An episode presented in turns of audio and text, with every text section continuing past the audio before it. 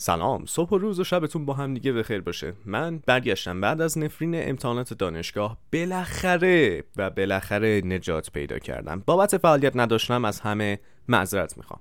خب بریم سراغ رودی درگن تقریبا چه هفته پیش بود که شونن جامپ یه مانگای جدید معرفی کرد و ترکوند رسما ترکوند. و سطح مانگاهای نورمال رو چندین لول جابجا کرد. بریم سراغ داستان. داستان در مورد یه دختری به اسم روری که یه اجده هاست. دقیق تر بخوام بگم نیمه انسان نیمه اجده های ریو. اجده های ریو اگه بخوام خلاصه بگم میشه اجده های باستانی ژاپنی و آسیای شرقی که بدن دراز داره و بدون باله و چهار تا پا داره.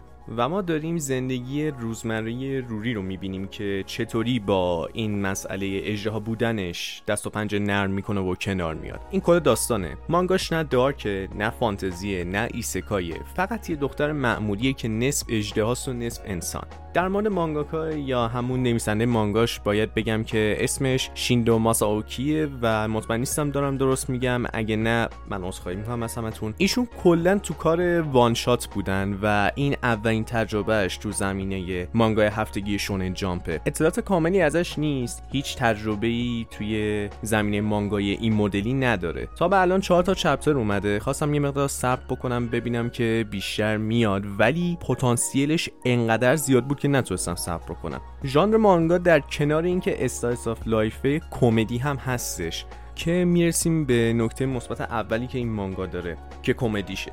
چون توی بحث کمدی معمولا میان فقط داد میزن صدا بلند می‌کنن یا یه کار احمقانه انجام میدن. این حالت کلیشه داره توی مانگاهای معمولی ولی این مانگا فرق می‌کرد. این مانگا اومد با استفاده از کمدی لحظه ای که اون اتفاق مثلا یه لحظه ای که اونجا یه اتفاقی میفته میاد با اون کمدی درست می‌کنه. این خیلی جذاب بود. من مانگا اینو ندیده بودم که بخواد جواب بده این حرکت. حالا قبول من مانگا کم می‌خونم ولی معمولی ها رو زیاد خوندم تقریبا. حالا توی لیست ما انمی لیستم نذاشتم. توی همون سطح متوسطا خیلی اومده بود به کمدی خوبی پرداخته بود. چون میگم میاد با استفاده از شرایطی که توش هست همون سوال جوابه همون دیالوگای روزانه میاد با اون کمدی میکنتش شرایط رو. کمدیش خیلی متفاوته به نسبت کارهای معمولی دیگه. میگم سطح مید نمی‌خوام سطح خیلی بالا مثل کاگویا سامار بیام باش مقایسه بکنم. دلیل دیگه ای که من خیلی جذب این مانگا شدم اینه که تا به کلیشه نداشته.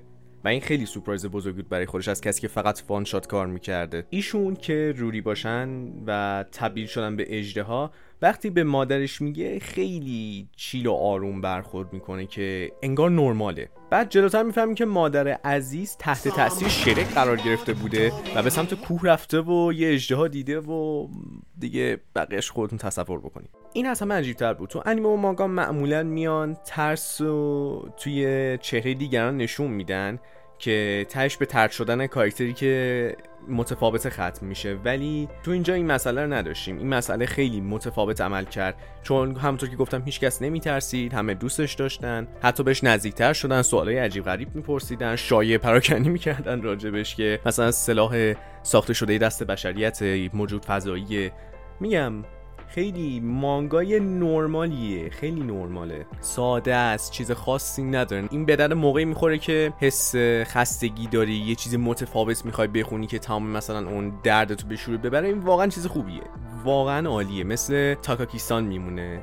یه مانگای ساده و معمولیه که خیلی مستقیم بدون هیچ اتفاق خاصی داره پیش میره و جنبه زندگی معمولی رو کاملا داره نشون میده. خیلی این نرمال سازی رو خوب تونسته توی جهان داستان در بیاره. ما می‌بینیم که توی محیطی که هستش با دوستاش که صحبت می‌کنه تو جاهای شلوغی که میره بهش سخت نمیگذره به روری یعنی خیلی چیل دارن برخورد می‌کنن خیلی کوله انگار که یه نفر مثلا همچین مسئله ای داره و می‌دونن که نمی‌تونسته اینو کنترلش بکنن و می‌دونن که خطری نداره. چون بیا خدا که نگاه کنیم. این روری عزیز که شبیه پاور میمونه کجاش قرار خطرناک باشه؟ عین پاور توی چین من نیستش. خیلیتون راحت بکنم. در مورد شخصیت ها فعلا آشنای کامل رو نداریم و گفتم تا به الان فعلا چهار تا چپتر بیشتر نیومده تا زمانی که الان دارم ریکورد می‌کنم. نمیشه راجبشون نظر کامل رو داد ولی نظر اولی هم در مورد شخصیت ها اینه که هم متوسطن.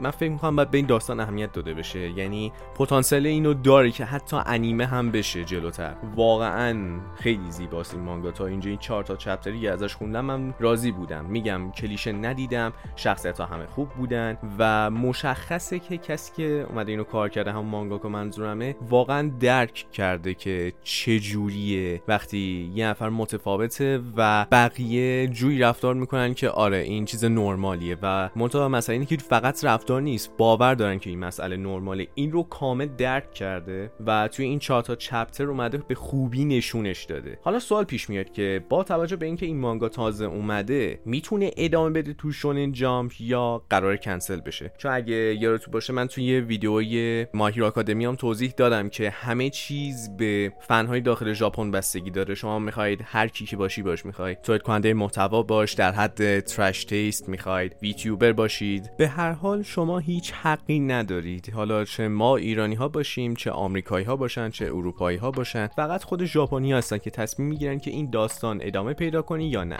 حالا این مبحث طولانیه من نمی‌خوام زیاد بهش بپردازم چون کلا بعد یه ویدیوی جدا راجبش درست بکنم. ولی بخوام خلاصه جمعش بکنم اینه که اگه مانگایی نتونه اونقدر فن جذب بکنه و محبوب بشه شونجام حذفش می‌کنه و یه مانگای دیگر رو میاد جایگزینش می‌کنه. این کار رو هر روز داره شونن جامپ انجام میده و مهم نیستش که چقدر ما دوست داشته باشیم. گفتم اهمیتی نداره. شما می‌خوای هر کی می‌خوای باش. ولی تا زمانی که ژاپنی به حساب نیای این نظر شما هیچ اهمیتی نداره. و اگه فنهای داخل ژاپن راضی نباشن این مانگا به یقین کنسل میشه. بنابراین باید امیدوار بود که بتونه هم پای رقیباش بیاد بالا. خیلی ممنون که تا به همراه من بودید. اگه اولین باری هستش که دارید من رو ببینید حتما subscribe بکنین چون ویدیوهای بیشتری تو راهن بنابراین اون زنگوله رو هم بزنید. در نهایت اگه از این ویدیو توی یوتیوب خوشتون اومده حتما لایک بکنید. اگه از طریق نرم افزارهای پادکست دارید گوش می‌دید خیلی خوشحال میشم که این پادکست رو با دیگران به اشتراک بذارید. من رو هم توی اینستاگرام و توییتر می‌تونید دنبال بکنید. اونجا راجع به ویدیوها پادکست های بعدی خبر می‌ذارم و همینطور خبرهای دنیای انیمه و مانگا رو پوشش میدم. تو توییتر هم به همین شکله.